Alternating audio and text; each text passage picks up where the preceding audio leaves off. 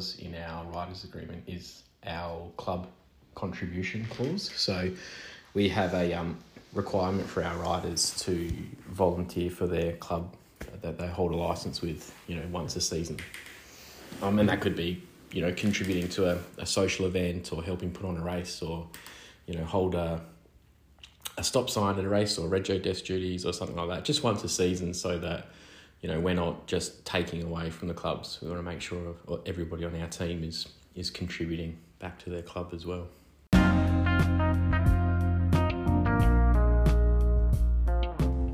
G'day, listeners. Welcome to the Amateur Hour Pod. Today's chat is with Dome Coffee cycling boss and all round nice bloke, Toby Brown.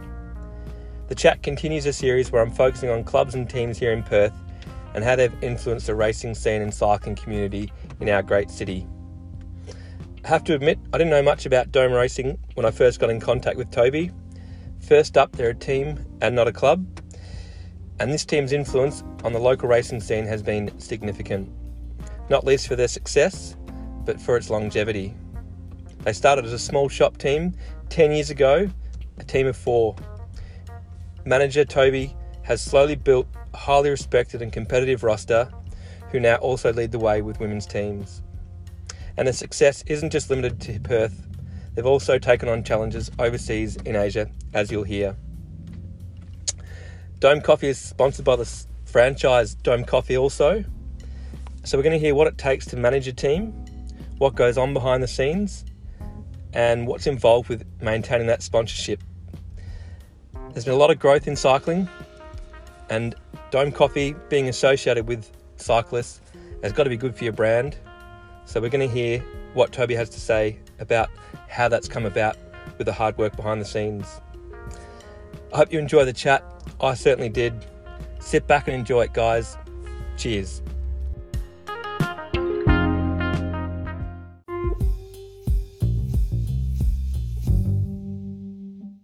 it all started with coffee. Yeah, absolutely. Um, so, really, the start of the Dome Coffee cycling team was um, a chat between Matt Upton uh, and myself, uh, probably after a um, South Perth Cycling Club bunching.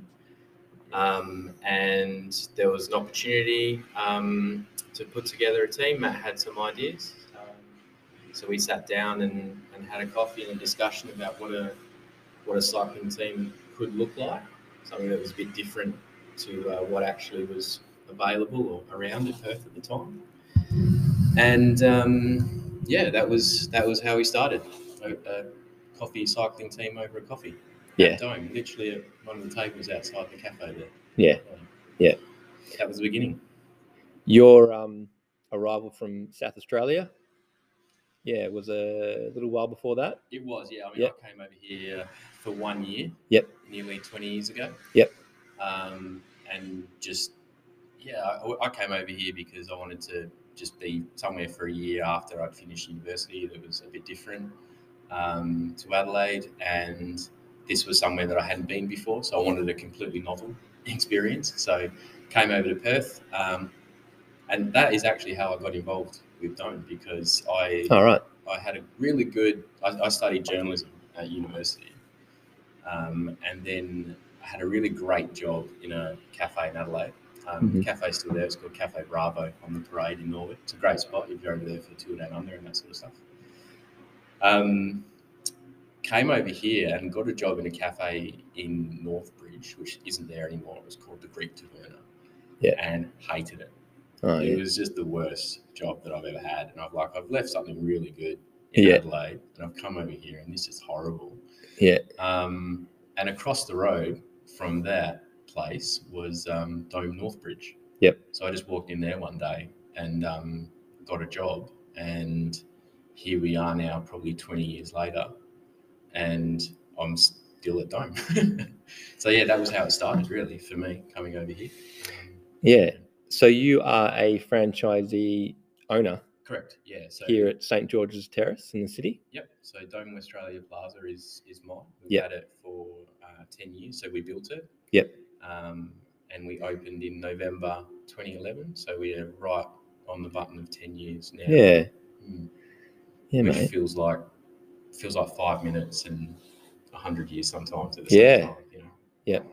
yeah. It's been good though. I mean, the last couple of years have obviously been a challenge in the Mm. city with the um, the pandemic, but hmm hmm um, I think one thing that's good about our business is it shows, you know, the, the brand is really robust. Yep. Um, people still come to us. We've got still got majority of our regulars still coming in, and um, you know, it's. I'm glad that it was a, you know, it's a dome cafe because I think the strength in that brand is has enabled us to survive some really challenging trading conditions, probably better than we would have if we were, you know, an independent. So, Yeah. Yeah. So Yeah. No, yeah, loving it. No Yeah. regrets. That's great to hear. Mm. You roll the dice and you see where you go from there. That's right. Yep. Yeah. It's been an interesting ride. So, with cycling, um, did you bring a bike over? Did you buy a bike here? And how did you um, get involved with the South Perth Bunchies? Um, I I did bring a bike over. I wasn't riding a lot at the time. I kind of stepped off. I raced a lot as a junior. So Yep. my dad got me into cycling when I was 13. Um, he took me, he was a cyclist and he was competing at the Masters Games, which were in Alice Springs one year when I was 13.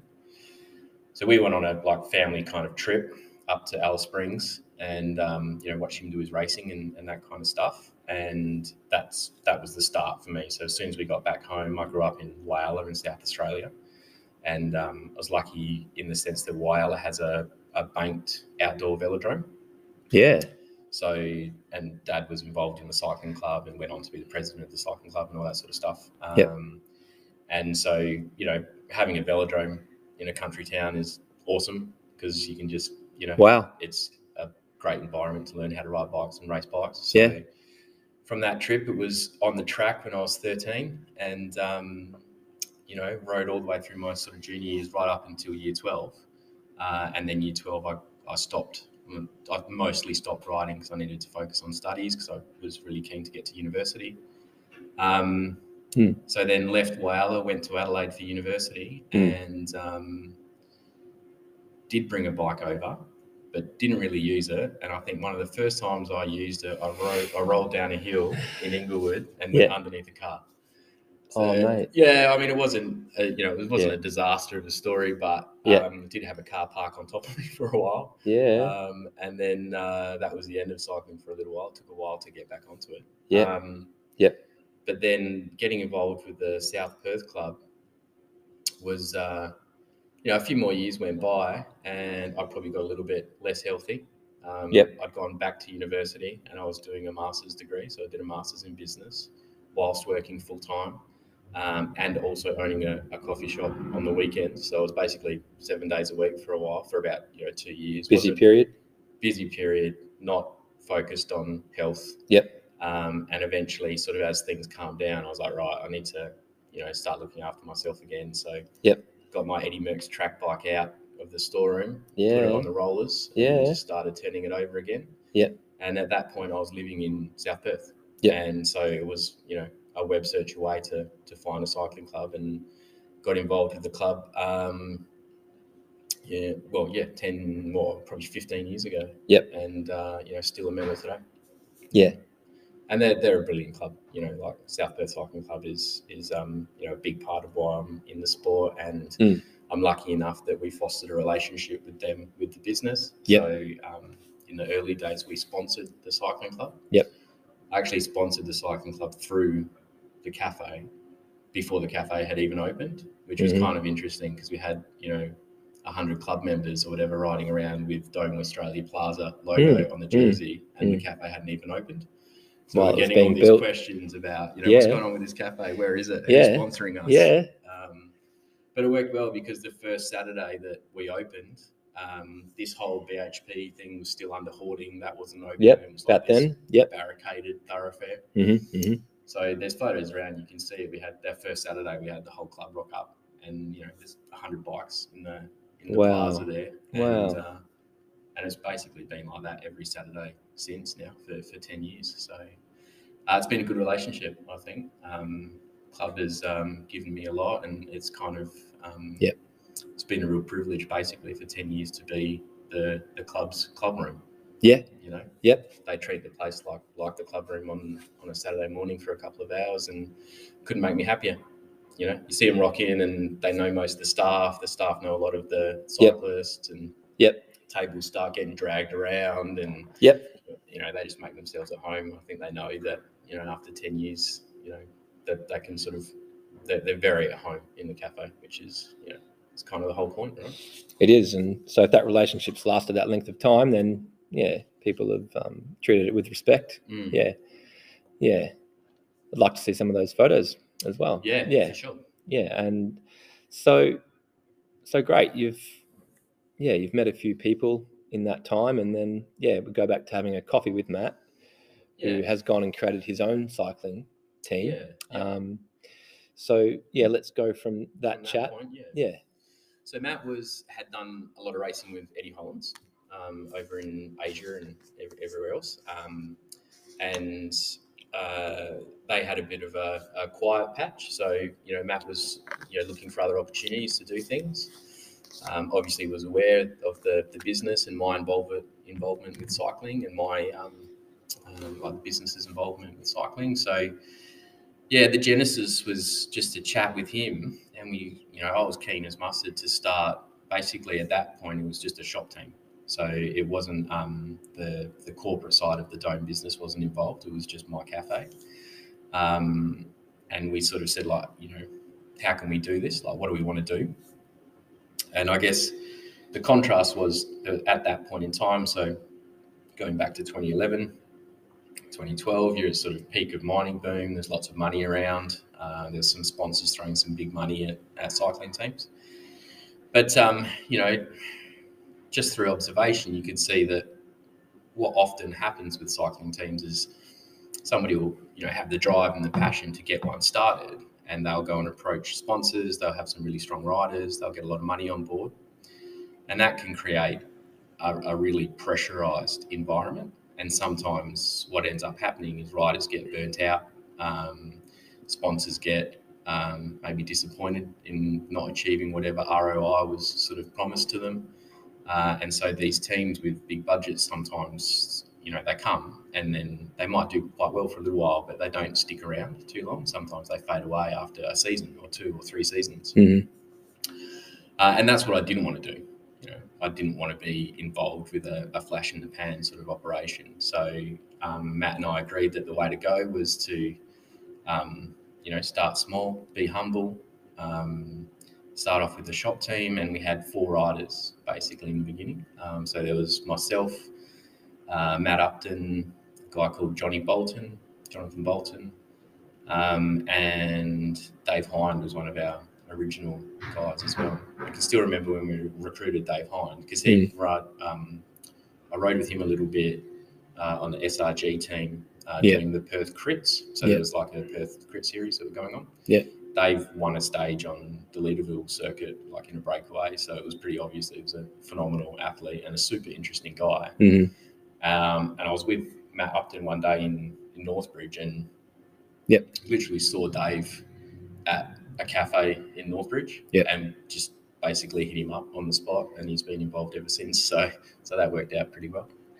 Um, and so that was that was the original four and um, wasn't long and we added a, a couple more guys, but it stayed quite small um, for you know probably the first two or three seasons. Um, and then um, yeah, Yeah. it sort of started growing a little bit after that. Um, I think um, one of the reasons why it did get bigger was um, uh, we went through a, a period where Matt actually decided he wanted to move on and start doing some bigger things and um, racing a bit more like aggr- not aggressively, but having a bit more of a racing focus with some of the masters team. So he got sort of involved with um, arbitrage guys. Um, and they were going really well for a while. And you know, Matt won an absolute ton of races there for a while. It was a really good move for him. Mhm. Um, and then, you know, an outcome of that was the fact that, you know, the team sort of, it needed to grow to survive. It needed sort of a critical mass after that point. Yep. So um, there was definitely more of a focus after that point to start adding some, some more riders. Um, Yep. And the focus was on adding riders who just rode. like I wasn't really focused in those days about like trying to be the best team, and it was more about just getting people on board who were passionate about the sport. So one of the early um, signings, if you like, was uh, like a great example was Andrew Ballum. So Andrew Ballum's a masters, you know, aged athlete. Yeah. Um, but you know that guy's just he lives for it. Like he, he loves cycling. He's you know a, he's a committee member on the SPR um, club, and and his partner Amanda is obviously now very like is very involved in the team as well. Yeah. which we'll get to later. I think when we start Yeah. talking about women. Yeah. she's a big part of that. Yeah. Um, but you know those those early day signings. So you know Andrew Ballum, Jason Cawthorn, those guys. They're just you know they're still involved. They're still on the team, and we're you know eight nine years down the track from that point now. Um, which I think again is you know that's just a really good sign of we might have got it right.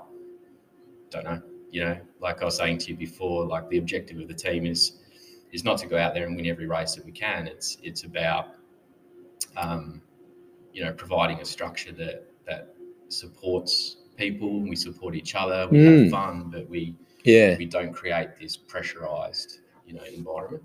Okay. So the question that I've been burning to ask, Mm. which there your answer lies in, is why did you guys start so humble, you and Matt originally, in that team of four, having not already had a bad experience? So the two of you have started off this team, this shop Mm. shop team, and you've planned a humble start, but it hasn't been based on oh you've already burnt out or so Mm.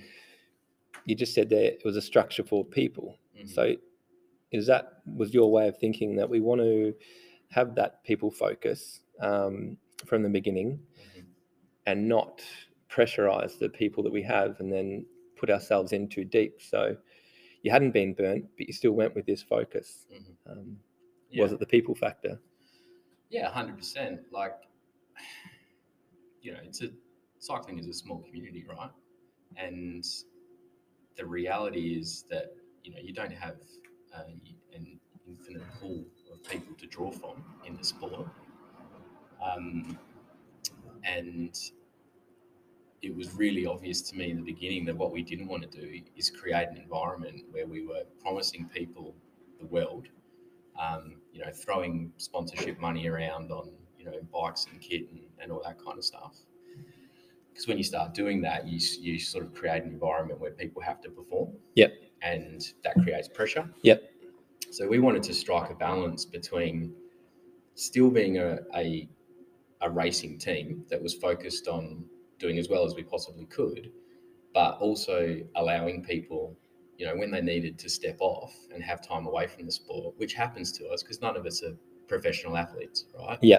Like, how many people actually get paid to ride bikes in WA? Yeah. Not a lot. Yeah. Yeah. Yeah.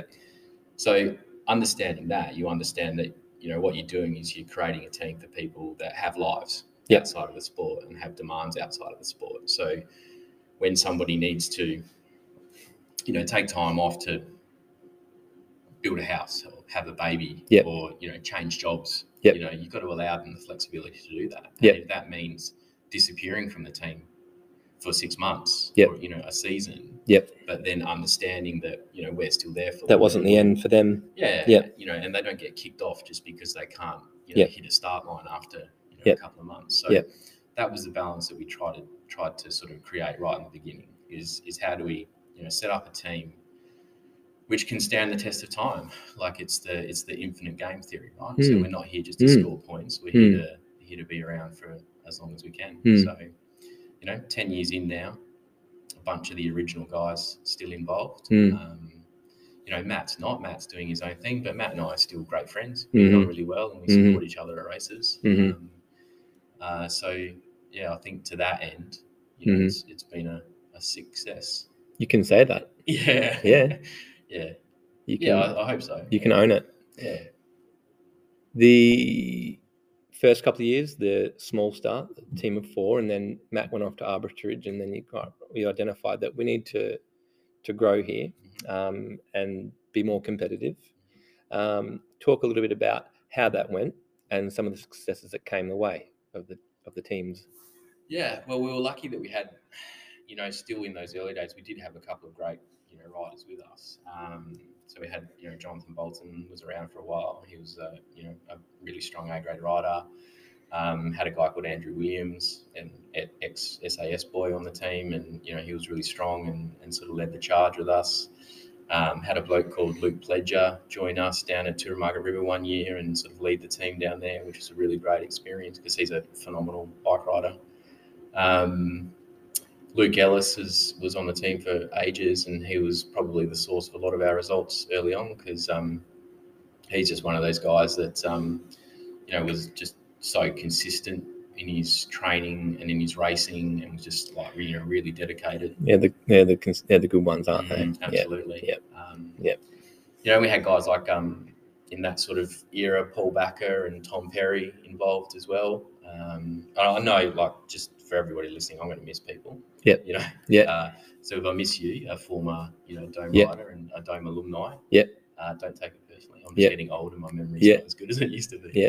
Um, but time's a killer. Yeah, exactly. Oh, look. So you know, during that period, um, uh, you know, we had lots of good, you know, local results, heaps of podiums, um, yeah. some wins here and there. But um, mm.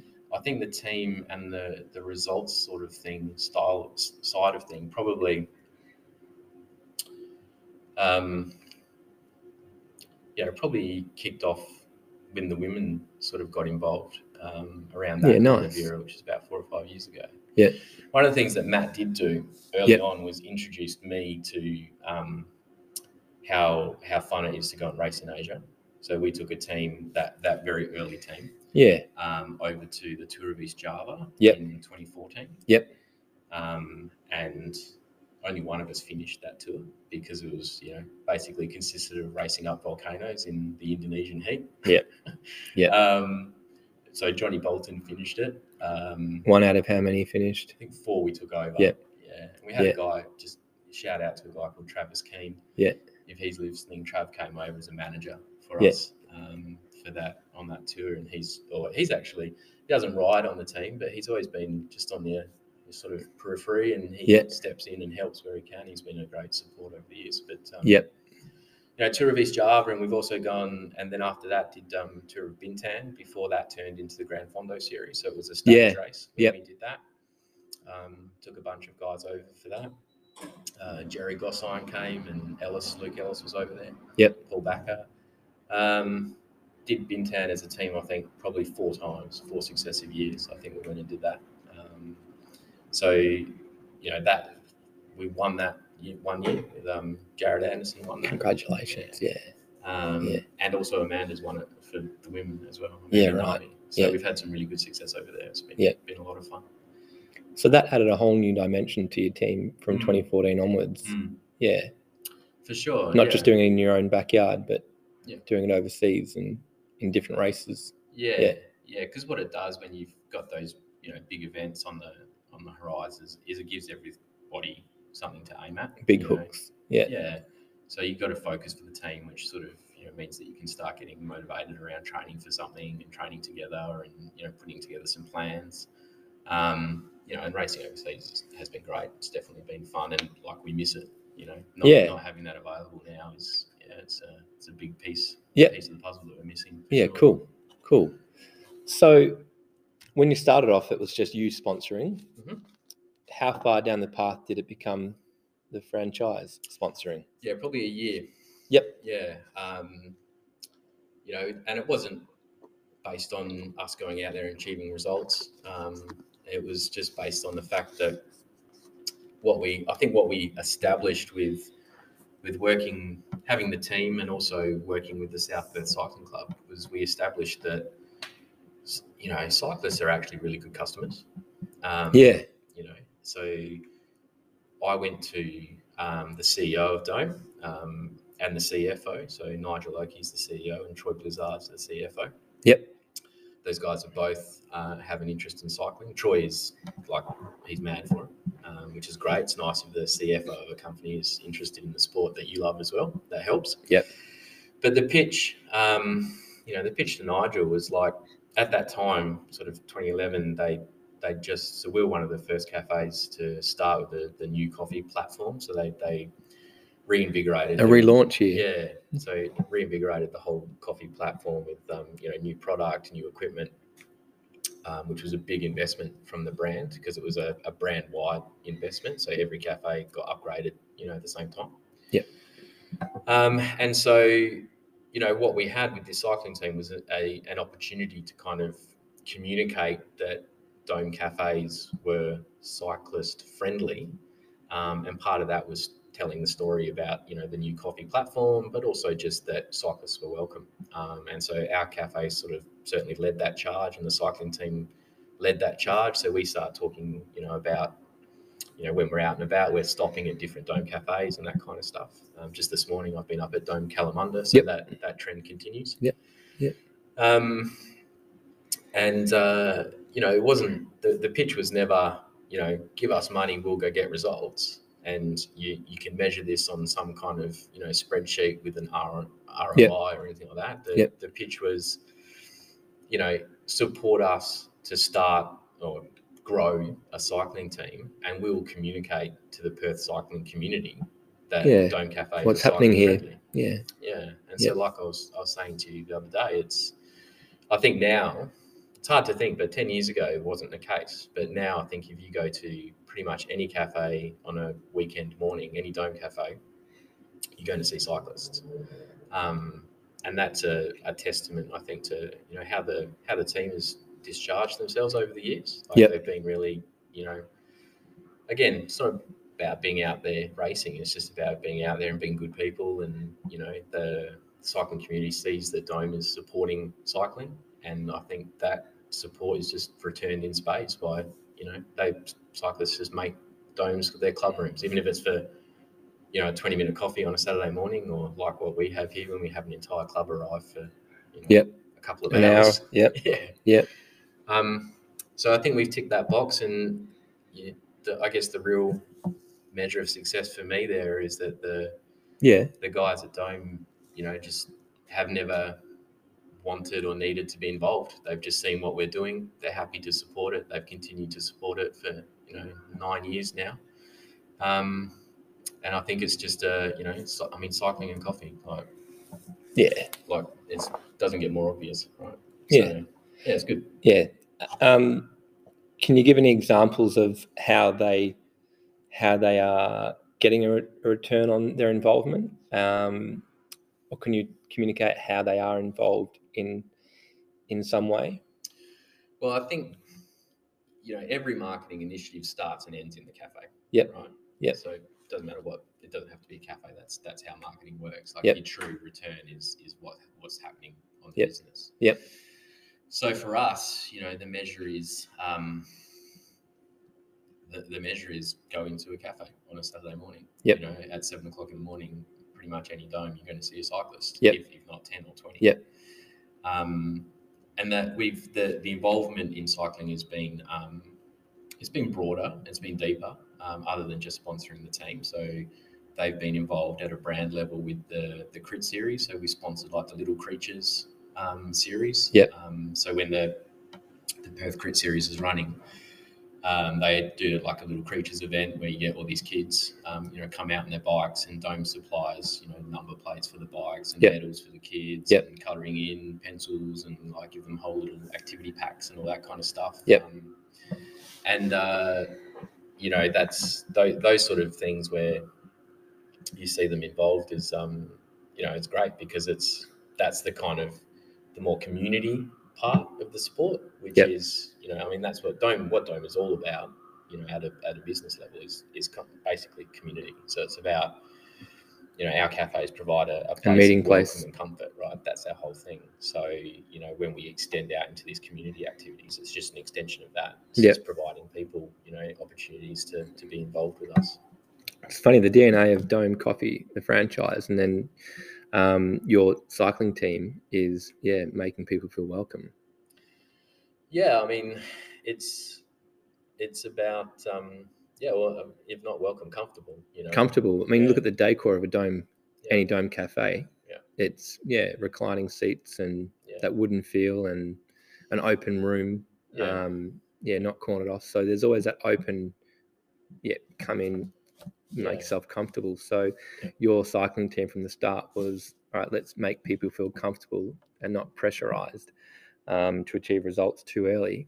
Um, so there's definitely yeah parity there. Yeah, Yeah. sure. I mean, I hadn't really thought about it that way, but you probably, I mean, what it what it probably represents is that, um, you know, like uh, like being the guy that started the team, I'm involved with a with a business that, you know, is open to everybody, is welcoming to everybody. So I think that probably reflects, you know, the way I approach. Yep.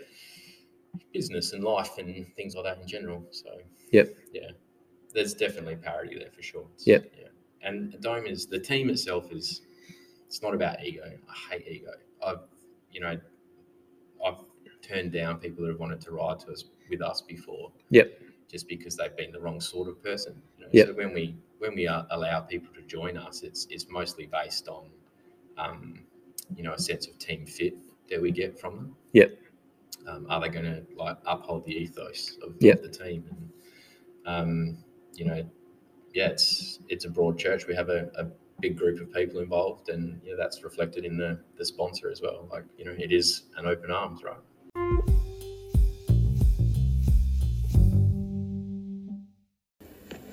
Hi, I'm Mitch Stocker, and you're listening to Amateur Hour with Alastair Evans. If you're not listening to this, you're probably listening to Life in the Peloton.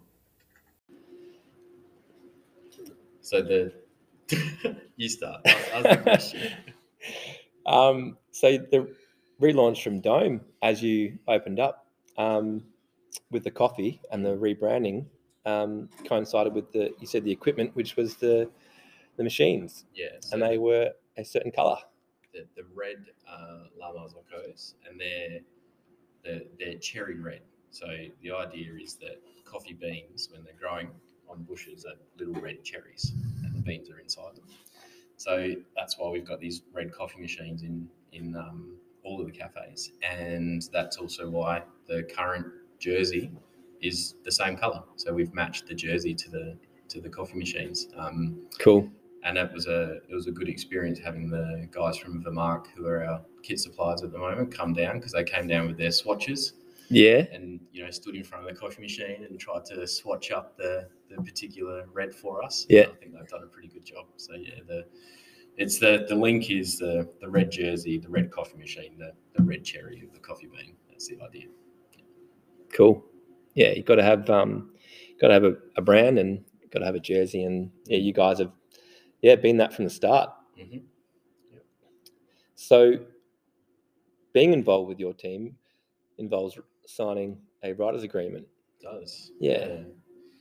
The writers' agreement started. Uh, I bought that in years ago now, probably seven, maybe even eight years ago. Um, and it was a.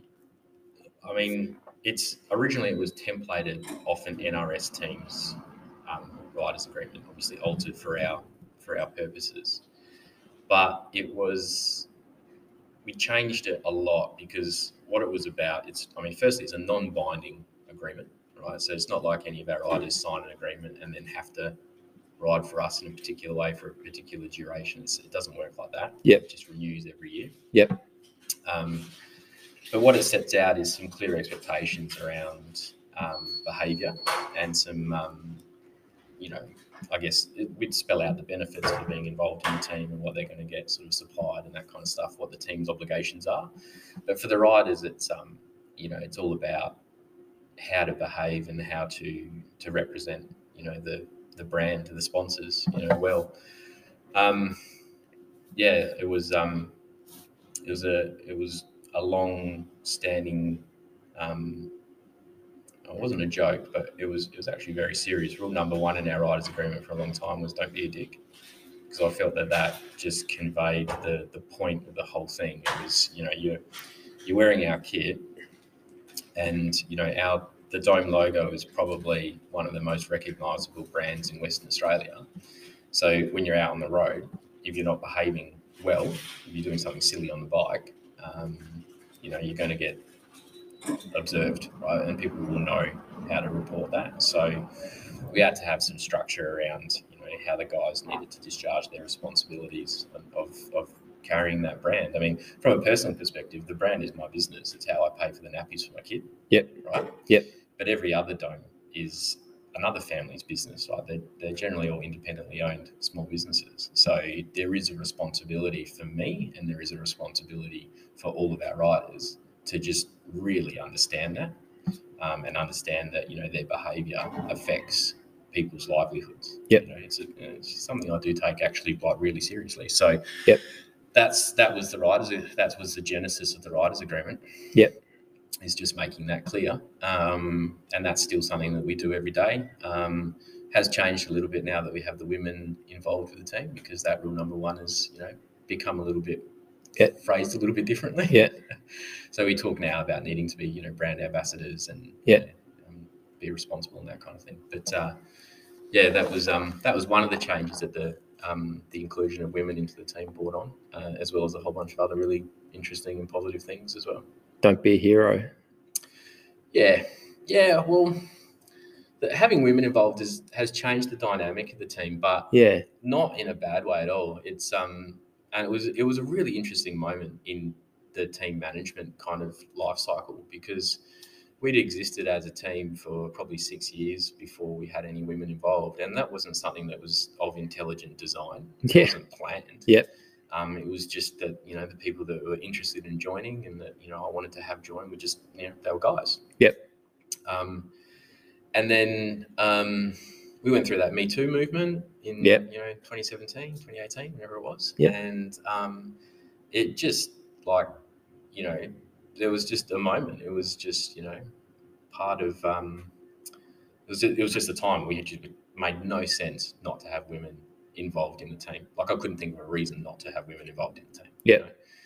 Um, and uh, Amanda Nabi was was going really well. She'd come out of um, riding for some NRS teams. Um, she was looking for you know something else, more opportunities. Um, her partner Andrew Ballon was already involved, uh, and it just made you know complete sense for me to um, to bring her on board. And she brought at that time three girls in with her. So we went from having no team to having four awesome, you know, women. Wow. It's Um, lucky in a way, isn't it? Yeah, Hmm. absolutely. Hmm. Uh, and they've been an integral part of the team ever since. And we couldn't run the operation without them. Yeah, to be fair, They're, and they are responsible for a majority of our results. You know. Yeah. Um, Emily, you know, is a state road champion. Amanda's been as well, like crit championships between them, all that sort of stuff. So, um, yeah, I mean, they're integral. Couldn't do it without them. Yeah. What a great addition, um, and what a great balance it's probably brought to, yeah, your team. Mm, Um, you know, all that time spent together mm. on and off the bike. You know, rooming at um, an event. You know, um, Yeah. yeah, conversations and Yep. yeah, just a healthier balance. Yeah, I mean, it adds complexity sometimes because you can't just like when you you know when we go and travel together, like for tour at Margaret River and stuff, it creates this logistical nightmare of like how to room people, and Yep. things like that. So Yep. there's you know there's issues that it brings, um, some complexity that it brings, but it's all you know the the benefit outweighs the, the you know the extra work I guess that it that it creates. And sometimes I look at other teams around WA that don't have women involved, and I just think, what are you doing? Like, I don't get it. Like, why wouldn't you open the door to having women involved in your team? Yeah, they might not, you know, necessarily ride as fast as you. And you might have to make some adjustments to how you run your group rides and your training rides and stuff like Oh, that. but- like, yeah. you're just missing out, you know. And I think you know sponsors, not not our sponsor, because you know we've obviously ticked this box, but Yep. you know other people who are being approached for money and they look at a team and there's there's not women involved in it. It's, it's like it's a non-starter for me. Yep. Yep. Yeah. So very lucky to um yeah have Amanda join Mm. and and bring across people people at the beginning. Mhm. Um, yeah, and yeah, a lot of experience as Mhm. well. Got babies now too. Yeah. So two of the, the women that first started um, have now had kids. Yeah. So Michelle McClintock's got a got a kid, and Yep. Corey's got a kid, another one on the way. So, Yep. Um, you know, Corey had a kid, and what we were talking about before about like setting Yeah. realistic expectations Yep. about you know people being allowed to have a life. Yep. You know, Corey had her um, first um, daughter, and Yep. then you know, took as much time as what she needed, and gradually got back involved, and you know, got got fast again, and got back on the bike and started racing again as well. So, you know, it's just another example of, of the DNA of the team about you know allowing people to live their lives and, and race their bikes at the same time. Yep. Yep. Yeah. How satisfying. Mm. So let's look at um, the benefits for the team when it comes to events. And, you know, an event that's around the corner soon is Tour of Margaret River. Mhm. And yeah, in the lead up to an event like this, when the training gets pretty spe- specific and structured, um, what are the benefits for the Dome team? Well, it's like every major event, really. It, it gives you laser focus on something, right? So it pulls the season like towards something. So, um, you know, coaches start writing training plans that are all based on a, a date. Um, so Yep. you know now, I mean, what are we now? Seven weeks out from from Yeah, something yep, like that. Yeah. yep.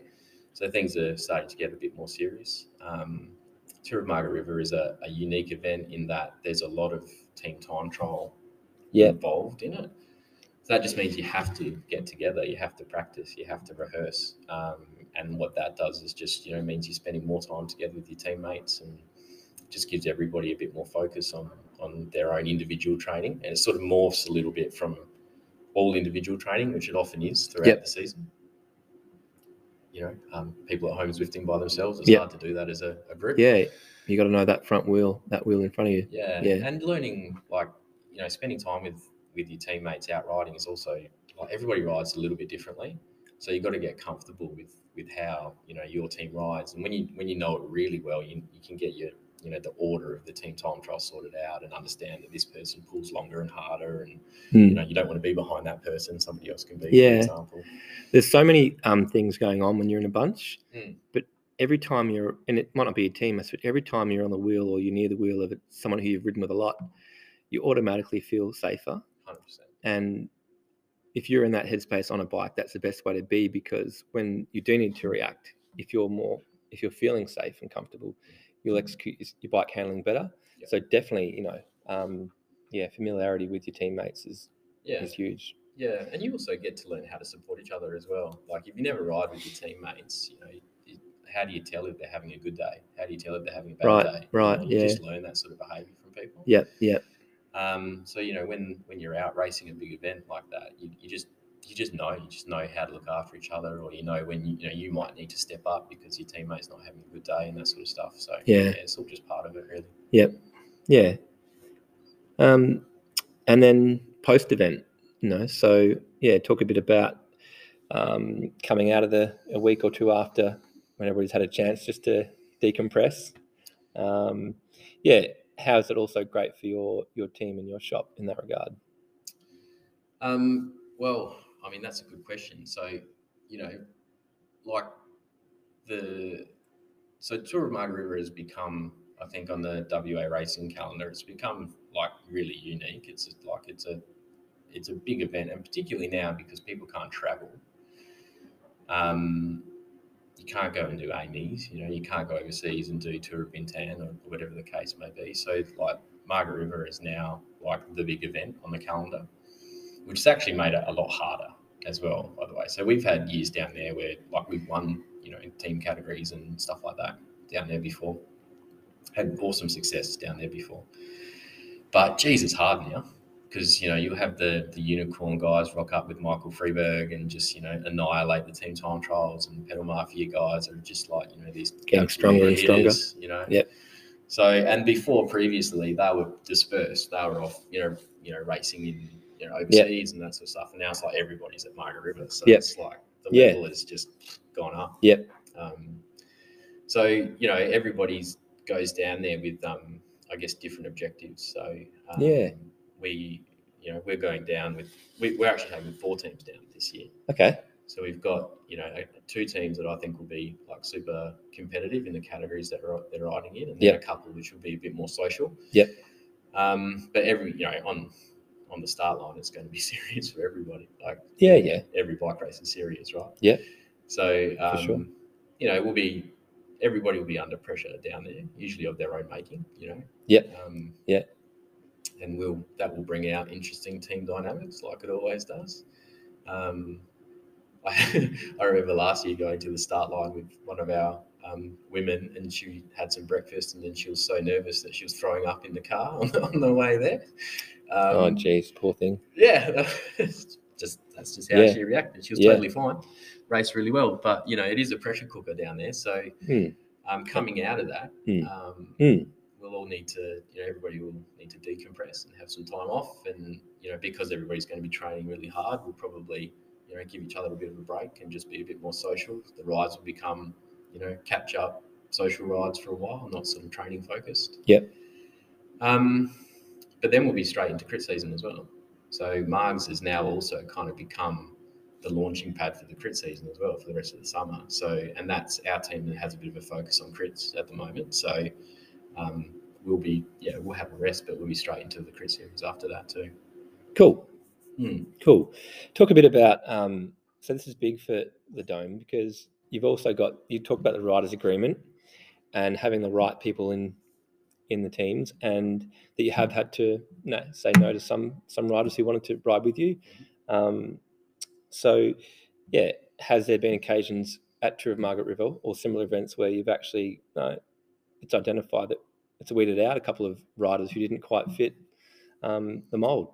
Yeah, it has. It's um, and it's not a you know it's certainly you know, we we have had a couple of um, people that you know have been involved in the team have been awesome people, great people, good bike riders, and that sort of stuff. But um, you know the when you're in a pressure cooker, there's certain ways that I think that you need. It's like with any team environment, right? When it's when everybody's focused and and you know there is there is pressure from the event on um, the way that you behave and interact with your other teammates actually become more important than ever.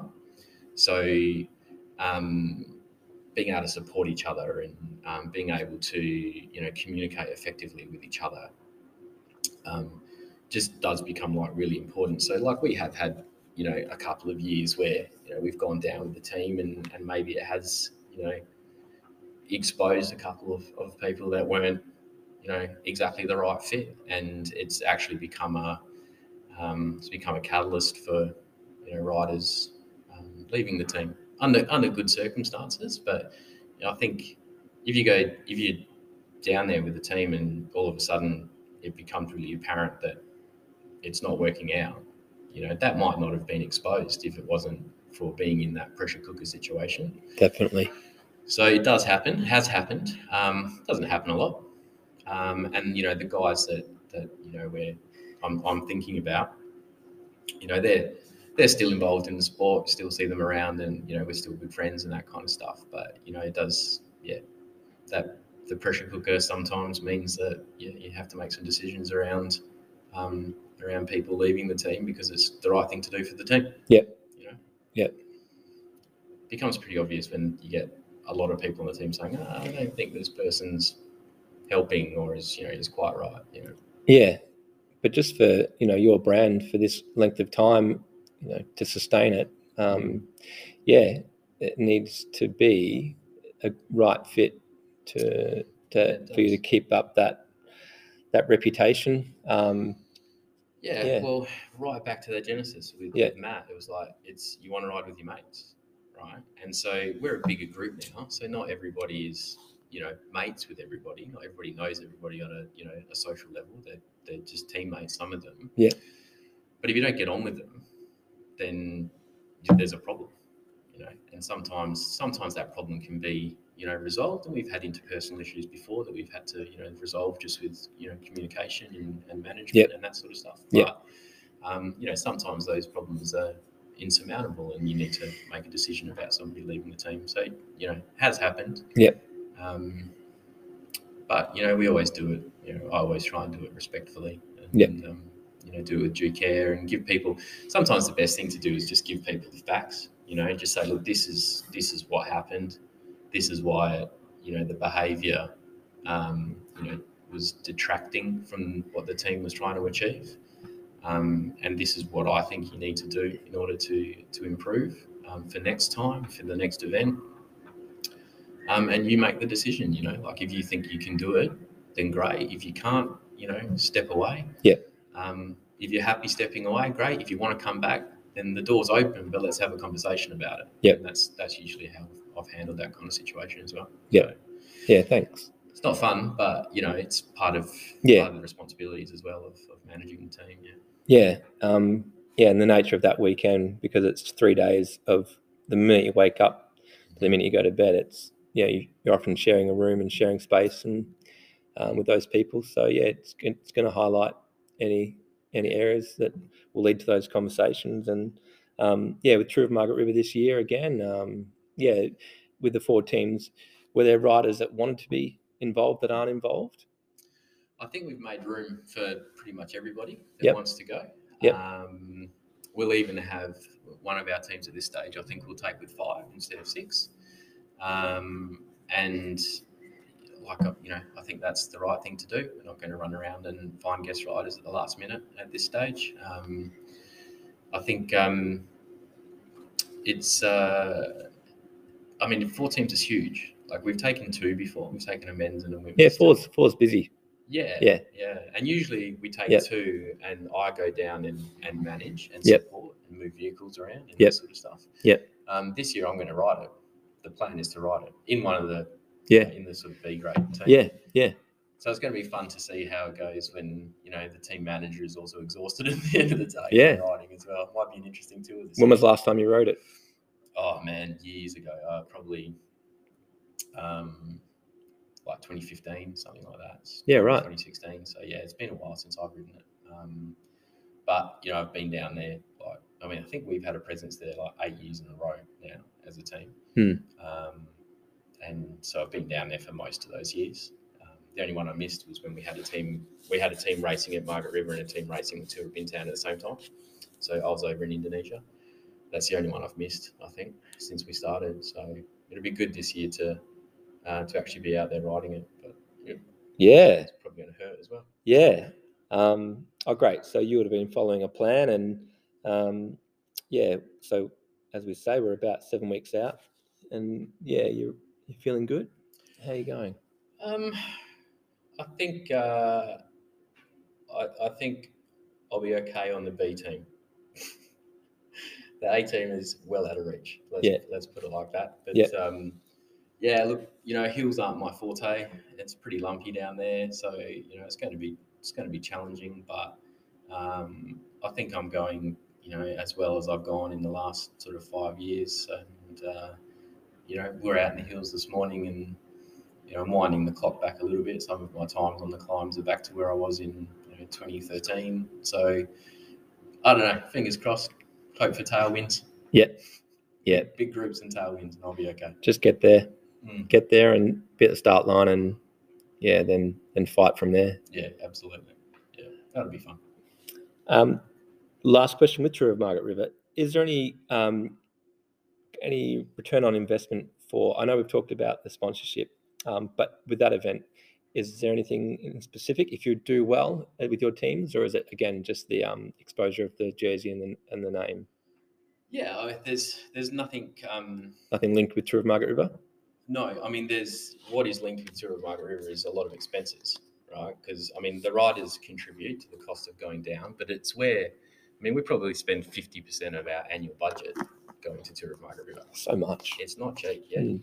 Um, I mean, there's entry fees are a part of that, but also just accommodation, and travel, and that sort of It's stuff, huge. and food. It's like it, you know, it's a very expensive weekend. Um, so, I mean, you know, what's what's tied to it is is really the you know the people that go down and race. They they know that there's a significant contribution of sponsorship money going into into the event as well. Um, but it is visible. Like, I mean, that's the reality. Is it's one of the more visible events on the WA calendar. So there will be, you know, um, you know, photographs that come out of it that we'll be using, you know, probably for weeks and months on social media and that kind of stuff. So, you know, there is there is outputs from Yep. the events that Yep. we'll make the most of. Yep. Um, but yeah, I mean, we're not getting a bonus for, for writing it. That's for sure. Yeah, yeah, yeah. Um, yeah, it's a big outlay, Mm. and you know, it, sh- it uh, probably isn't an automatic thing every year for you to go. Oh yeah, we're doing it this year. It wouldn't be that surely because uh, well, Um, well, we're lucky enough that you know because we have been doing this now for, for eight years. there's you know some routine and some pattern in in the budgeting um, and Yeah. the, the financial management of the of the, the team as well. So, you know, I know that this is the big expense that needs to be paid for. You know, in September, October, so the you know sponsorship fees get um, quarantined away um, for, Yeah. for this. Yeah. Um, really, the big spends for the team throughout the year is um, Goldfields. So taking the team out to Goldfields is an expense that we contribute to. Yep. And then Margaret River is the big one. We also spend sponsorship money on you know subsidising some kit and stuff like that for riders as well. But, Yep. Um, it's um, yeah, the Margs is the big one. It is expensive, but it is a commitment, you know that that we've made from a team level, but also um, you know Dome as a brand level. I know that they want us to go down there. They've Dome's got a presence in the southwest. Yeah. So there's cafes in you know Pinjarra and Margaret River and Albany and Esperance. Um, so when there's an opportunity to race down there, um, yeah, we go. Yeah. Cool. We'll be there for sure. Yeah. Cool. And even though it's expensive, it's it's worth it as an experience. It's great. It's a really good weekend, and it's a credit to um, Brendan and Rebecca that they you know they put on this massive event every year in the middle of a pandemic at the moment. You know, and it sells out. They sell it out. So and they could probably put their fees up more and sell it out. You know, it's awesome. It's worth it. Another event that's had that longevity too. Yeah. Yeah. Yeah, and it's been awesome to be involved with it as it's grown. Like Mm. you know, Tour of Margaret River used to have like a stage where um, you drank wine and had a quiz night. Yeah. one of the stages. Yeah. and so it's grown from that kind of you know super humble beginning as well to Yeah. now being what is you know arguably you know the jewel in the WA calendar. So, um, and we've you know been involved all the way along, and you know the it's the route changes every year, the logistics challenges you know change every year, um, the location changes lately. So now it's all based in Nannup. It's not in in Tom in Margaret River where it used to be. So, you know, it's been it's actually been really fun to to be involved with the same event every year for so long. Um, and you know, I like to think that we've hopefully contributed to it as For well along the sure. way. Toby. Yeah. Yeah. Geez, do you reckon they'd consider a day four and bring back the the wine quiz night? Mate, do it. I'm keen. We uh we need to work towards a four day working week in this country anyway. So Absolutely. Yeah. I mean, that's a good excuse to have a week off. uh, looking forward to it. Um, yeah, great. Look, before wrapping up, um, anything uh, upcoming that hasn't been mentioned here? Um, well, I mean, there's lots of ro- local races happening. Yeah. Um, man, we're so lucky over here that we still have racing going on. Yeah. Like it's it's amazing, and the the local season has actually like turned up. You know, since the borders have been closed, um, like we were saying before, you know, all the all the hitters are here. So Yeah. Um, Yeah, the recent um, uh, to Donnybrook. I mean, that starting list was just yeah, huge. yeah, very, very, very Goldfields special. as well. Was, Yep. was massive. You know. The classics. Yeah, Yeah, they're the, they're the big sure. races. So Peel Classic coming up Yep. shortly. Um, Yep. We'll have a, a presence down there. Some Yep. of our new riders down there as well. Oh, cool. Um, and uh, and then it's Margaret River, and then it's bang into the crit season. So that's the focus for us. Is those you know, mate, the winter, this winter, so cold, so wet. Yeah, We're just hanging out for summer crits. You know. So Yep. We'll be there for sure. yeah, cool. And is there anybody else that you want to thank for um, yeah, that you may have missed in this journey? Oh, mate, probably heaps of people. Yep. So, I mean, obviously, we, you know, the the guys involved with Dome that have, um, you know, the, the generosity of of you know funding us for so long, but also with the you know the respect to sort of let us be autonomous as well has been amazing. So, you know, big thanks to to Nigel and Troy there, and then everyone that's been involved along the way, like you know, from from Matt Upton in the beginning to you know the the new guys that have you know literally been out on their first team ride this morning. Like it's uh, it's been an awesome group of people. Um, couldn't have asked, I think, for a better group along the way. It's been it's been super. It's been so much fun. That's the thing, right? Like I wouldn't be doing this. Like running a team. Ask anybody can be pretty challenging and frustrating at times, but it's just been so much fun that yeah. uh, And that, that's a credit to everybody that's been involved. Any anyone that's put on you know the jersey over the years has just been it's been awesome. Yeah, well, yeah, done it well, and it's nice to hear you say at the start there. No, yeah, no, it has been successful. Um, so congrats to you for that. and those around you. Um, yeah, it is about having fun. Mm. It's a sport that you know, yeah, that should be the number one thing on the on the list. So yeah, thanks for your your time, Mhm. um, and thank you for the coffee today. Ah, my pleasure. Um, the best teams definitely wear red. I look forward to seeing you out there in your red jersey as well. You too, Toby. Cheers for the chat. No worries. Cheers, big guy.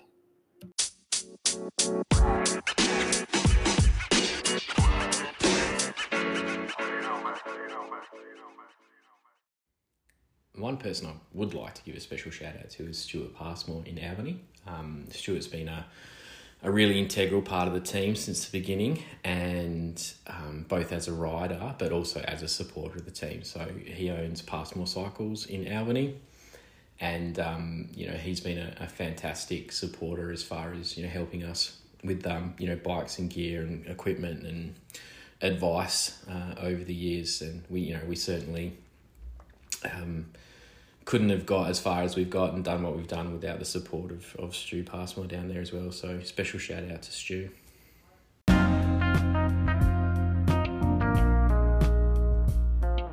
So there we go, listeners. A little insight into what it takes to manage a team. Toby has done a fantastic job overseeing the growth of that Dome Coffee Cycling team the last 10 years. And with sponsorship involved, uh, the benefits that have been there for cyclists and for the brand, they've achieved so much. And when you think about it, the cafes are so welcoming. Whether you're up in the hills, around the river, or even in the country, yeah, they are a great gathering spot, and definitely Toby and the, the franchise have played a big role in that. The sport continues to grow. There's you know a big increase in cyclists at the moment, and if you are a cafe that's aligned with cyclists, and that's got to be a good thing. And yeah, just here to promote the sport, guys. This was another fantastic learning journey for me, hearing about what goes into managing a team. There is more pods coming up along that vein. And if you haven't listened to some of the previous ones, check out my bio and select a pod and get going again. It's um, it's good fun. Love hearing about our great sport and promoting it. I'm Alastair Evans. Hope you've enjoyed this one. Cheers, guys.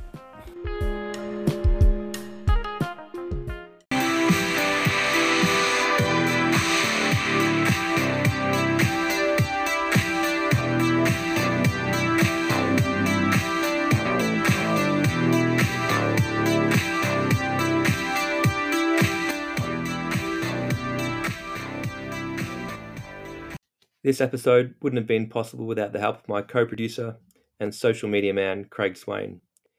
Cheers, Swano, for your help behind the scenes. Listeners love your posts.